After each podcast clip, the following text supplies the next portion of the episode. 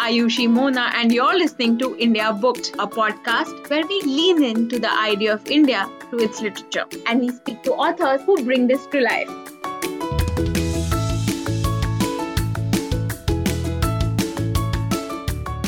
Hi everyone, I am Ayushi Mona, your host on India Booked, a podcast where we lean into the idea of India through its book and listen to the voice of its authors. Today I have with me Vikram Chandra. Uh, Vikram is a powerful uh, literary voice uh, and very, very popular writer. He's written Red Earth and Pouring Rain, which is my introduction to him. He's also written Sacred Games and Love and Longing in Bombay. The book that we're today going to discuss is Mirrored Mind, uh, which is also, I think, printed in the US as Geek Sublime. Uh, Mirrored Mind was Vikram's non-fiction debut, and, and if I can call it that, it's a very whimsical and eclectic book because it seeks to, uh, you know, talk of two very interesting things: coding and literature, art, and you know, technology. And it's it's very sweeping because not just Silicon Valley uh, gets covered in the scope of the book or, or you know topics such as uh, literary modernism but very geeky things like logic welcome to the show vikram. Thank you. It's a pleasure to be here. Mirrored mind more than other any other of your books right? It's personal because of course it, it, it is part memoir and it borrows from your own experiences. Was this book special um, you to write? Did you feel that you had to give birth to it and it was, you know, the seed was inside you as opposed to the other works that you've written so far? Uh, no, I think the struggle to find each book for me has been equally painful and uh, rewarding in each of the books. But this was an odd one how it came to be. So I was working on some new fiction and I'd reached a point at which um, I, I didn't know what was going to happen next in that fiction. And I, I touch wood, I've never been blocked. But whenever this happens to me, this feeling of, you know, I have these characters, I have this space, but I don't know what to do next, I just take a couple of weeks off and try not to think about writing um, and go on and, you know, listen to music and watch movies and read books. But this time, that two week period kept extending. And then finally, I thought, you know, I've had this idea in my head for a long time about writing something about the world of programming and the tech world for the general reader, right? Because the tech culture is very much its own. It has its own mythologies, its own heroes and heroines, and so forth. So I thought this was going to be like a 30 page essay, right? That I would get it done in a two or three weeks. I would send it off to some glossy magazine to get published, and that would be that. And then once I started writing it and I was thinking about programming, and then you know i talked to a couple of friends and they talked about panini. And suddenly the book started to expand and became i mean what i thought was still an essay started to expand. And then my wife who's reading melanie who's reading various versions of this she read like something that was like 85 pages long. And she said you know this is not an essay anymore. It's a book. So so then i had to sort of give in to this. And then i spent a few years writing the damn thing Okay, so that actually was not as emotional a journey, you know, as I expected. But really, uh, your passion, right, to be talking about programming and writing, and and it's very interesting because I think manil Suri is another author who's a mathematician and a writer of literary fiction, um, and you know who uh, sort of saddles both these worlds. How do you reconcile the pragmatism that is often at loggerheads with art or aesthetics. And of course, through the book, you try to refute it in a way, right? Right. Oh, uh, I, before I answer that, I should say there's. I'm sitting in my uh, little office in Oakland, in California, and there's a thunderstorm going on outside, and it's quite beautiful. But you might hear rumblings that are happening outside my window. Um, so yeah, the, I mean the the the struggle between or the difference between pragmatic sort of you know budget issues and economics and the aesthetic virtues are prevalent both in the world of writing and in the world of tech as well right? In the writing world it's kind of obvious in that you know papi pate right? You have to feed your stomach and you have to support a family and so forth. And then whatever fraction of your living you make by doing your writing there's always a sense of urgency right? I need to get this project done. I need to get published. Uh, anybody any of your listeners who are who are writers will know this well right? And especially if you're in the freelance end of the business right? Where do the next four jobs come from? Am i ever going to get another writing job? Should i take these two? You know that kind of thing. Uh, for the most part through my writing life i've been able to maneuver around that by having a steady day job right? And i've been very lucky in that i've been able to teach at universities. In the tech world even though individual programmers some of them have a very strong sense of aesthetics and sort of the integrity of writing good code right? Because you want to write code that is sturdy that is dependable that you know it can be engineered by future engineers cleanly and easily and it's maintainable. Um, and then also you want to write beautiful code right? It's not just functionality that you care about. It needs to be elegant but then there's the pressure of you know your money your company's money is running out. Your boss is wanting you to finish this project. There's intense political pressures inside the company. So i think in neither of these two worlds is it it, it's not at all possible to maintain you know some sort of complete isolation and distance from pragmatics right? It's always the case that you're having to deal with this. And in terms of the tech world in the past three years i've really gotten to know this at close hand right because i i ended up while i was writing sacred games i had this problem i've always wanted a better environment to write in and i don't want to take up time but i uh, we've created this uh, we call it a super app for writers called Granthika. And what it does is, in some sense, it's connected to Geek Sublime because it allows the writer to attach semantics to your text as you write, right? So, so you know, your your notes about your character are linked to the text. But so we're a very small startup, leanly funded, as they put it politely in the tech world, and you know we're always running out of money so there's always this pressure like get on with it sell your product and that that kind of thing. So what happens with that is that whatever your idealistic uh, ambitions are to make a beautiful product under the surface right? Not just pretty looking on the outside you're always making compromises right? Because the pressures are on you. And and anyway yeah so so i'm not sure if i'm really answering your question but i think it exists in both spheres. No, I think that answer was very helpful. And, and I think anybody who's listening to the podcast m- might really want to go and check out granthika.co and your blog there, you know, where you talk about, of course, I'm digressing slightly, but I think uh, it's very interesting because you've actually attempted solve that whole challenge that writers face of who said what where and you know and building something that helps you write well uh, if I can call it that. Vikram, my question really, I think the next question that I have for you is that you've um, looked at the dualities, right, that you've operated in, which is writer and programmer, Indian and American, dabbled with dualities, right, which is being American and Indian, being a, being a writer and a programmer. How does uh, the whole aspect that you've spoken in the book about the Silicon Valley, right, where um, you talk about this whole hippie capitalism and the Indian mafia, etc.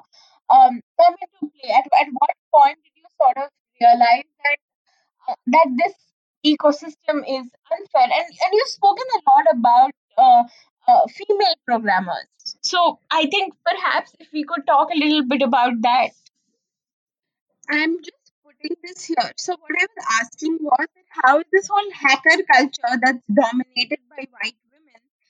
so, so I mean, it's one of the, uh, I guess you would call it an uh, historical accident that modern computing was born in some sense in the UK. You know, Alan Turing and that whole World War II push, uh, with simultaneous efforts on in the USA, um, and then a lot of the history of modern computing has been dominated by the United States. And what happens in the United States is that early on, women are actually the programmers interestingly enough. So the men create the big machines on a sort of conceptual and engineering level but the people actually executing algorithms on the machine are women right? Because at that time programming is seen as a kind of clerical job the geniuses as it were they conceptualize the algorithms and then like a like a typist, right, or a stenographer, the programmer put that high level algorithm into the machine. But as programming becomes more valued, as it's understood that it requires real intellectual effort, and as it gets paid better, and this always happens, it gets converted into more and more of a male profession, right? It's understood as requiring male virtues um, like machismo. And then I think what happens in the United States is that there's this huge, huge understanding of when you're doing anything new, it's connected to the pioneer culture. Right. So this whole idea of forging into the West, you know, facing violence and, and hostile environments, who faces that? The cowboy does. Right. And the cowboy always wins. So the hacker culture in the United States is very dominated, I think, still by this mythology of, you know, we disrupt environments, we disrupt industries, and we do it in this kind of violent fashion, which leads to, I think, a whole kind of a system into which women and people uh, of any gender, of any sex, who don't easily fit into this macho culture or who don't want to, they have a hard time fitting in and so what happens to Indians is that you know we send people through the IITs to the United States very early on. For my the new book that I'm working on, I've been talking to people in that first 1961, 62 batches of uh, IIT Kanpur, and it's amazing to hear their stories. Right, they they they come here, and sometimes they're the only Indian person on a campus somewhere in the Midwest. So we come in very early, and because of the again a kind of historical accident that uh, Nehru and the the technocrats of that era managed to set up these elite institutions, they do very well. Some of them, these IIT people, uh, maybe a lot of them do very well, and so Indians have this strange kind of what's what's the word a position, a racial position and a social position in the tech industry in the states and also in general. I sometimes think of it as that we are provisionally accorded the position of honorary white people right? And so you don't have to you don't face the same outright discrimination as african americans or latino people do but you're given this kind of you know satya nadella can rise to the top of microsoft you know that kind of thing. But at the same time what i've heard a lot from indian programmers especially the people who are sent by these big consulting agencies is that they, when they first get off the boat so to speak they have to learn how to navigate through this American culture, which for the most part is very foreign to them, right? So you don't want to be that Indian engineering school graduate guy with the high waisted pants and the proverbial like sort of protractor in in the pocket. You have to kind of fit into this culture of blue jeans and hoodies, right? And adopt some of its mores. So it's a it's a real learning process, right? And in which people actually have explicit discussions about you know, as Indians, we sometimes seem too deferential. We're too polite, right? There's this Indian, I do it all the time. Somebody asks me a question. I might not want to say no directly, right? So I'll say, I'll see, or, you know, let me think about it and I slide past it. And that people, you know, don't want to do. So there's all these kinds of uh, behavioral, cultural characteristics that you have to take on. And there's still a tension, right? And I've seen also just outright racism directed at people in the tech industry especially early on, you know, in this whole offshoring thing, when people here in, in the United States started to lose their jobs to programmers in India, that very quickly got very ugly, especially in online forums um, where people were anonymous. Um, and it was quite hideous. And I, I still see it happen. In, in the Silicon Valley tech industry, there is this notion of the Indian mafia, right? Because there's a fair bunch of successful India Indian entrepreneurs, and so sometimes they're seen as you know being what's the word kind of shady in their alliances with each other. So it's a very interesting like sort of cultural and uh, exchange and economic exchange. Uh, these networks of I, I guess influence and power that go back to the 50s and before that flowing over the oceans through these educational institutes into the tech industry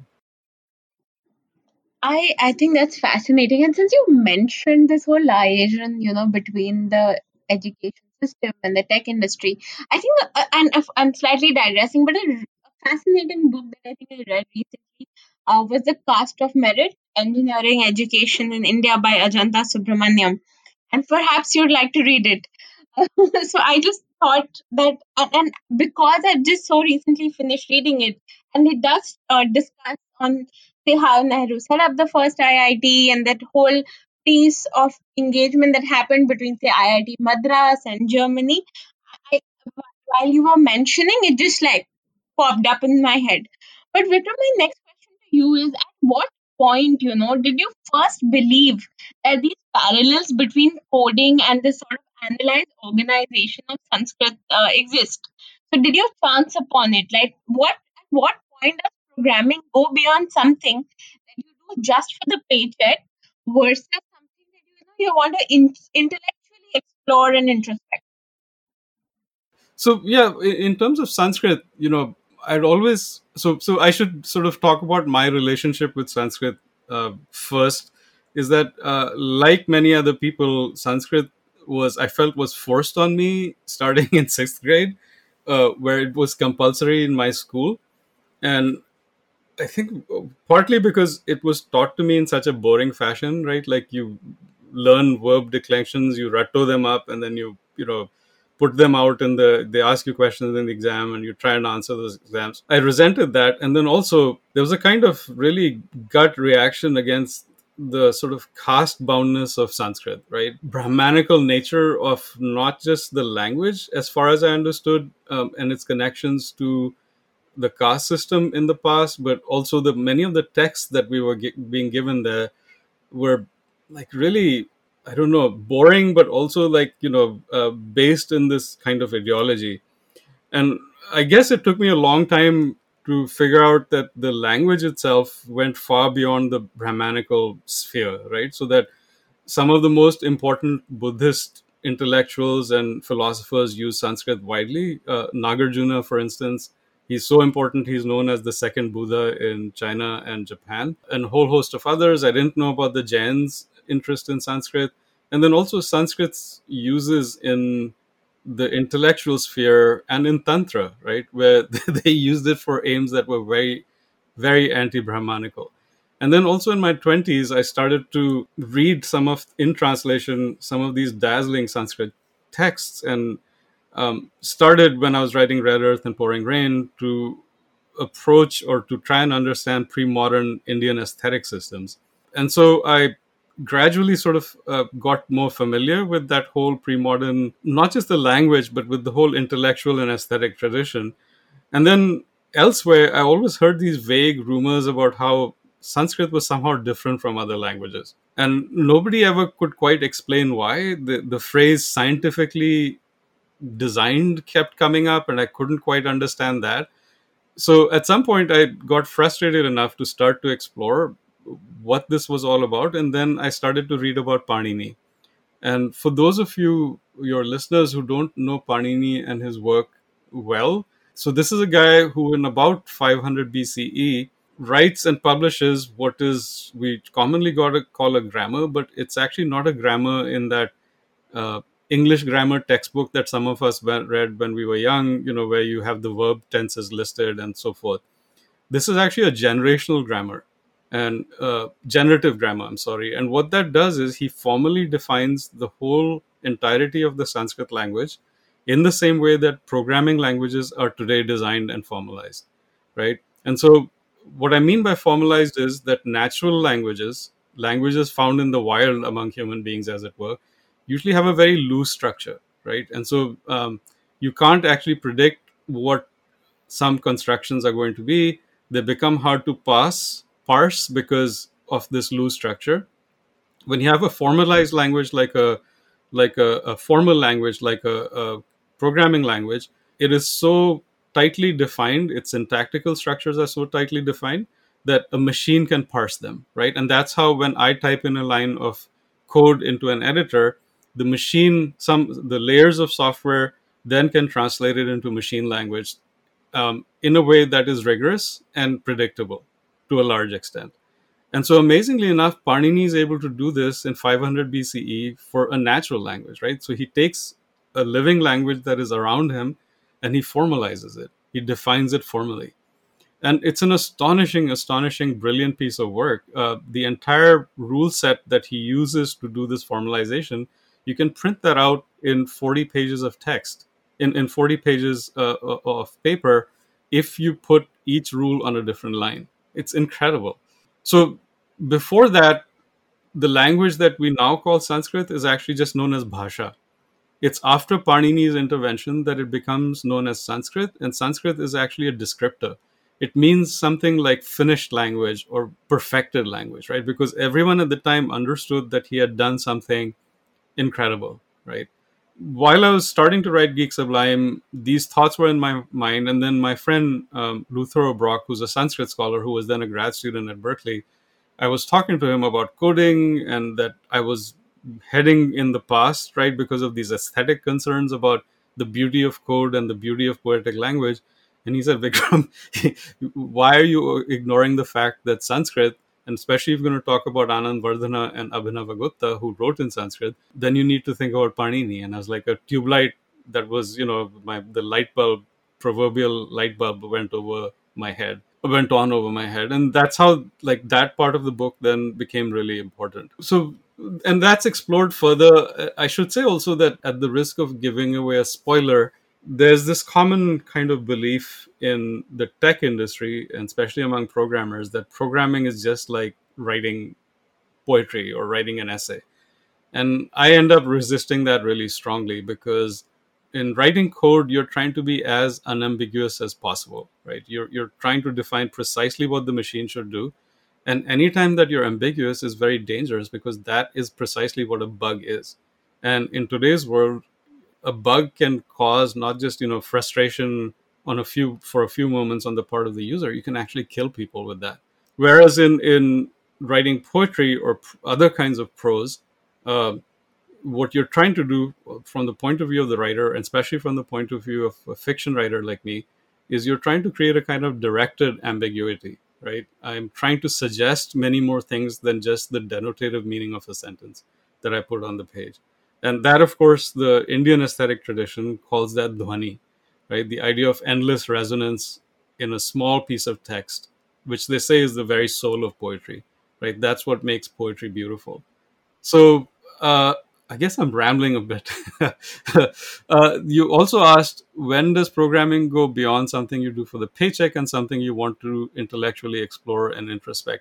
I think for a lot of programmers, this is why they get into it, right? Because there's something enormously satisfying and beautiful about sitting down at a computer and being able to type type in a few lines of code and then making something happen, right? And then you put together these little units of code and you make something useful and that's exactly what it was for me when i started programming when i understood what you could do with code inside a machine and then also in the way of making something useful i could make things that made my life easier right? And so it's very seductive. Uh, you talk to programmers and you know I, I wrote about this in the book.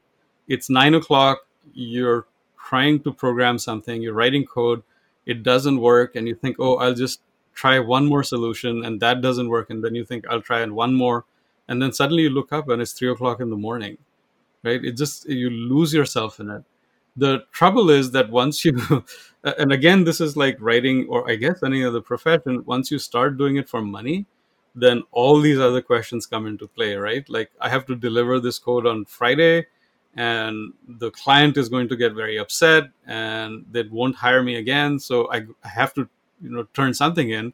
So i just make something pragmatic that kind of works under the surface and i give it to them and get my paycheck right? Uh, so there's always this tension and i hear stories all about all the time about people who work at um, these huge huge very desired well paid positions at these huge corporations like facebook and google and they get burnt out right? They get burnt out by the constant pressure by the constant politics within in, inside any organization. And then a lot of the the disillusionment is that a lot of people think that the tech industry is somehow inherently meritocratic that if you're good if you're good at your job you'll rise up. And then you know you spend 10 days inside google and you'll realize that's not the case right uh, that the old office politics laws still apply I, know you thought this was rambling, but but honestly, it wasn't. It was quite fascinating to listen to, and hence I didn't want to jump in at all. Vikram, uh, you know, you've called writing your vocation and coding your obsession. And your book travels eclectically through so many topics. I sort of lost count of uh, the volume of adjectives uh, that people who've reviewed the book have used for it. And and then again, in terms of topics, there's technology, philosophy. Oh, uh, I have to say that that for me, one of the best things, and I got this uh, fairly late in the in my research, was right at the end of the book. I found these four postcards that Alan Turing sent to his friend, who's this logician named Robert Gandy. Um, and they're such amazing little pieces of poetic writing, right? Uh, so, in let me find it in the book. Uh, he says. Uh, and, and these these are in his own handwriting. Oh yeah, so so the first postcard says, oh the second postcard says, uh, the universe is the interior of the light cone of creation. Science is a differential equation. Religion is a boundary condition. And then on the third postcard, he wrote, writes, hyperboloids of wondrous light, rolling for aye through space and time, harbor their waves with which somehow might play out God's holy pantomime. And then all of this was was first of all uh, fascinating in terms of telling us something about who Turing is as a person, but then also it strangely resonated with me with some of the many of the themes in the book, especially those to do with the the tantric realizations that are scattered throughout the book. Um, and and especially the ideas of the people that I wrote about was uh, Abhinavagupta and the Trik- Trika tradition. This idea of uh, God's holy pantomime is really is really a, a, reflection or a mirror image of something that they argue all the time that the universe is created by this primordial consciousness called chitti, awareness, consciousness. And the reason she, that she does this is for play right for her own pleasure leela that is and it's a kind of uh, i in the book i called it a kind of simulation right? Uh, a holodeck experience where each of us are part of this whole universal consciousness. We've just forgotten this right? So we see each other as separate people separate entities. And so this idea that leela the the goddesses play and god's holy pantomime sort of really came together for me. And and this was very late. I mean this was a few days before i had to turn in the final manuscript for the book and i just said oh i got to get this right? And then we had to get permissions to actually quote these and i was like okay we can see about the permissions later. I'm just going to i'm going to put this in there because this is too perfect. So i should say that that you know it's not just sanskrit uh, has a rule bound structure and yet is concerned with aesthetics. All language in a sense is rule bound right? Um, the difference in sanskrit is that there was a person who was brilliant enough to actually f- discern the rules of this language and be able to produce a rule set that could formalize could make could formalize the language right so noam chomsky and his students and his followers starting in the 50s and 60s tried to do this exact same thing very hard. They tried very hard to do this for English and other languages. They just couldn't do it. Right. And it wasn't, maybe it wasn't, I think probably it wasn't because the underlying formal semantics of these other languages are so complex that they cannot be captured. It's more that we don't have a rule set, a rule system, a Chomskyan grammar that can actually capture those rules. Right. So, in some sense, Panini's achievement is of taking a natural language and being able to formalize it. And you can see this in his grammar. He's not inventing a new language, right? He's if he was trying to invent something like Esperanto, where he could define himself independently the rules of the language, his grammar his would be much much simpler, right? He's trying. He has to deal with all kinds of edge conditions, right? Where he has to say, well, this might be the case in most cases, but in these three cases, it actually works in this other way, right? But the beauty is that his rule set is flexible enough to accommodate all of those exceptions. So the Sanskrit poets and people who work within Sanskrit, the philosophers, the aestheticians, they care deeply about beauty, about elegance of language, about economy of language. They have judgments all the time about you know that guy wrote terrible poetry and it's terrible in these 17 aspects and then in the same way i think programmers also do exactly the same thing right there's there is a gradation of aesthetic judgments from beautiful to ugly right so there are actually these competitions sometimes about what is the most horrible ugly language that you can actually make right and i write about that in the book so my favorite language is um, called Malbolge, and I think that's how you pronounce it. And people were trying to compete. They've tried to compete uh, in in terms of what is the the nastiest, most incomprehensible programming language that you can produce. That for a human being, it becomes almost impossible to write or to understand code written in that language. And this is uh, the language that I'm talking about is named after one of the circles of Dante's Hell, right? And after it was defined as a language, it took years and years for somebody to actually write working code in it. And the only way they could actually write code in it was to define an algorithm in another language that could actually write this code. So programmers uh, worry about this all the time. They write code that tries to achieve both succinctness, beauty, all these other virtues, uh, clarity, and then also, you know, they they compete to see who can produce ugliness. And in very mundane, everyday terms, there is a deep investment and a, a concern for, I guess, what you would call what what we call in the in the community, readable code, right? Because what happens is it's not that you know you write your code today, you debug it, and then you can walk away from it. You might discover a bug three months from now or a year from now, and then have to come back to the code that you yourself have written and then try and understand what you were trying to do. And if you don't write it with clarity, with intention, you really, and I'm not making this up, you can stare at the screen for an hour and not understand what we, the hell you were doing, right? How does this damn thing work? And this happens to me all the time. It can be code that I wrote two weeks ago.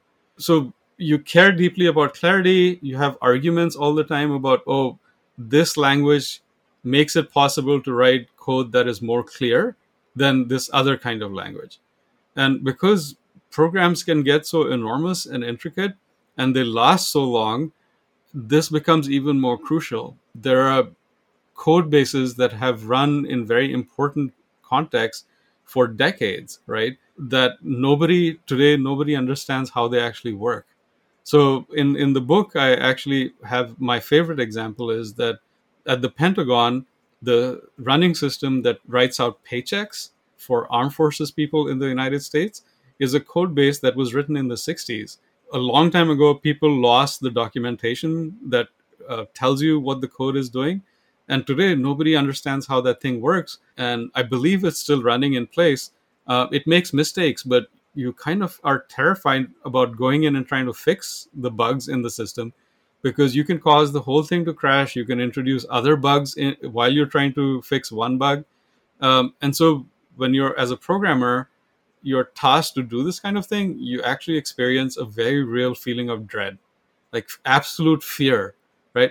you want to walk away from your keyboard. Like, I don't want to do this, right? And especially in these circumstances where you know you know people's livelihoods and their daily lives depend on this stuff you can make mistakes that can do real damage so clarity in the tech world means and beauty and aesthetics means not just you know i'm sitting and reading some really beautiful code and i go oh man this is this is great it can actually mean the difference between um, life and death to some people uh, so and that is also i think because our world is now increasingly conditioned by code right we're shaped by what our computers and phones and smart watches make possible for us through realities, right? And I mean, of course, as you said, somebody can die because of a bug. So, does programming sort of accomplish some of these transcendental preconditions, you know, for experiencing reality, which is described in the Sanskrit traditions?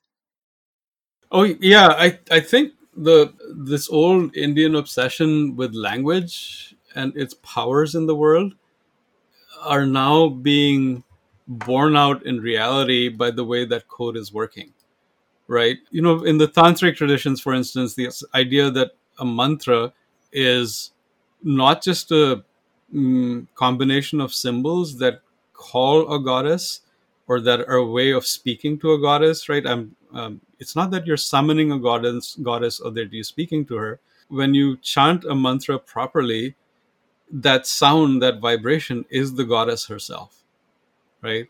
And so, what does that chanting that mantra achieve for you? You can actually shape reality. You can shape yourself, your own consciousness, but you can also shape reality through the mantra. And so now we are then able to do this in the most mundane way, sitting our, at our desks. We put together this string of syllables of syntax, and then we are able to make something move on the other side of the world, right?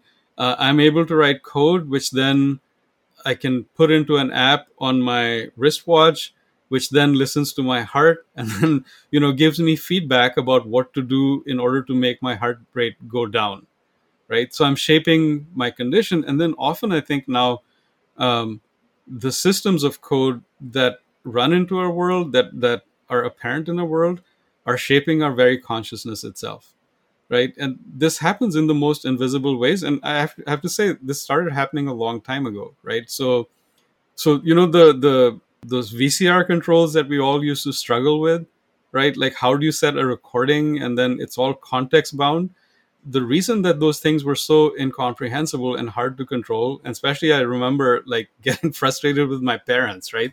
Like, here, this is how you do it. You press this button first, and then you press this button, and the recording will be set for 10 o'clock. Is because programmers under the surface of the VCR, under that metal and glass, were, use, you, were using an algorithm known as a state machine, right? And because programmers are sometimes they don't think that much about human interaction on the other end. They surface this state machine so nakedly in the actual UI, uh, the, the user interaction, that it became very hard for non programmers to understand, right? But then many of us started to understand the world and our interaction with it in the manner in which a state machine works, right? So, yeah, we are able to intervene in our reality, we are able to shape our reality and then and i talked some of about some of this at the end of the book we are able now and we are starting to do it we are already doing it we've been doing it for a decade maybe a couple of decades we are able to intervene in the very in the code that is at the very center of us being living things right dna is a code right so so if we can if we can surgically intervene in the code of dna um, as we are able to do now we can change the way in which animals look. We are able to combine animal genes with plant genes. And so it's a very, very new science fictiony kind of reality that we once imagined was, you know, 500 or 1000 years into our future. It's happening right now. And then as I as I talk about this, I'm reminded that in the Tantra Loka, Abhinavagupta wrote something that for me at least resonates very strongly with our current condition so he says the various levels in which creative intuition is present follow from conventional language being immersed in what precedes it, and that in the primordial transcendental phonemes. Those who repose in this creative intuition, overflowing with the primordial phonemes, become poetic and linguistic adepts. Resting in this consciousness reality in its highest form, unlimited by conventional language, what would they not be able to know and what would they not be able to do?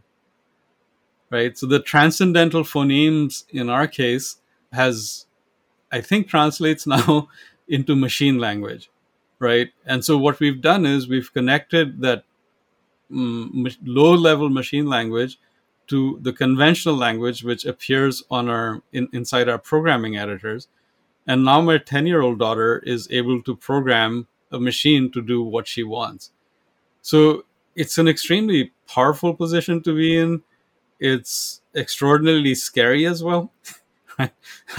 in in not just physical ways, right? That we're going to produce, you know, enhanced humans and all all of that, but very much in the social and political sphere as well, right? Uh, social media, right? How we're able to influence that, how we're able to influence politics, how reality seems itself, uh, the social reality and political reality, seems now to be malleable, uh, in a way that it's never been before, or at least in a way that's faster and available to more people than before, right? I think of Cambridge Analytica and I'm dazzled by what they were able to do.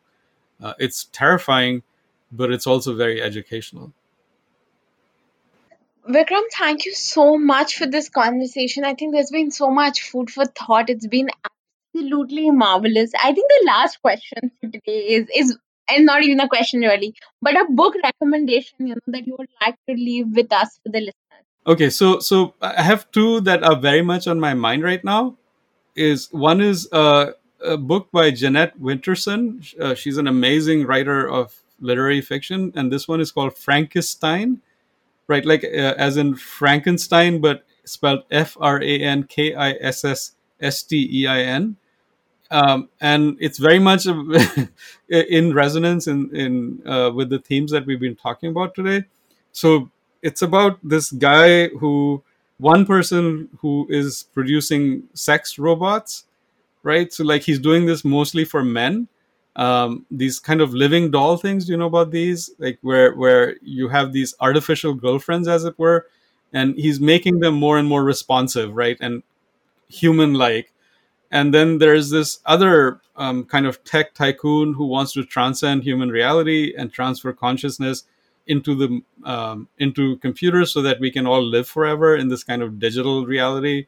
And and so it's fascinating in terms of its uh, aliveness to what we're going through right now. Uh, so i would recommend that. And then there's a nonfiction book that i just started reading last week and it's called the psycholo- the psychology of religious fundamentalism uh, which is obviously very much on my mind because of what's going on both in India and in the United States at the moment.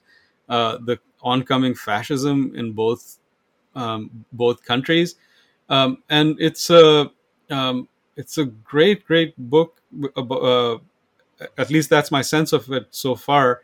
Uh, by three people who are psychologists of religion, and they're trying to answer the reason why fundamentalism of various sorts is so attractive. What it what does it give give to the believers? And the case they're making is that it gives you a kind of comprehensive, holistic meaning and purpose in life, right? Usually based on one text or a very few texts to which you then, once you ally yourself to these texts, all of meaning in the world and inside you is produced by a relationship to these texts. And therefore, when somebody tries to fracture this text or even quote unquote insult it in any way, then you resort to like extreme methods, right? Often violent. Uh, so I'm fascinated by by both of these books right now, um, and especially, I guess, in relationship to each other, right? Uh, the fundamentalism of the sex robot guy, right, who's convinced that he's going to uh, improve human life by a thousandfold by making these artificial companions available to us, right? None of us will ever long again or be alone again. The other guy who's trying to, was convinced that we should all become immortal inside the machine um, and leave behind like frail human flesh. Uh, and then this book, right, which is speaking to that other book in terms of what it's saying about fundamentalism. Very fascinating. Thank you so much, Vikram, for doing this it's been an absolute pleasure and and thank you so much for you know sort of dealing with these little tech audio glitches as well no no that's fine right? So technology breaks at the time when we need it the most. I mean in one sense it's magical right? We are speaking to each other across the planet yeah? And then of course it's betraying us right? As we're having a con- conversation it's like you know saying ah, i just won't do it today right? And why? None of us know. That is true. On that note, everybody, thank you for listening to this episode. Do uh, grab a copy of Mirrored Mind slash Geek Sublime um, on Amazon, Flipkart, um, at an online or independent bookstore near you. Do give it a read. It's an absolutely fascinating work by Vikram.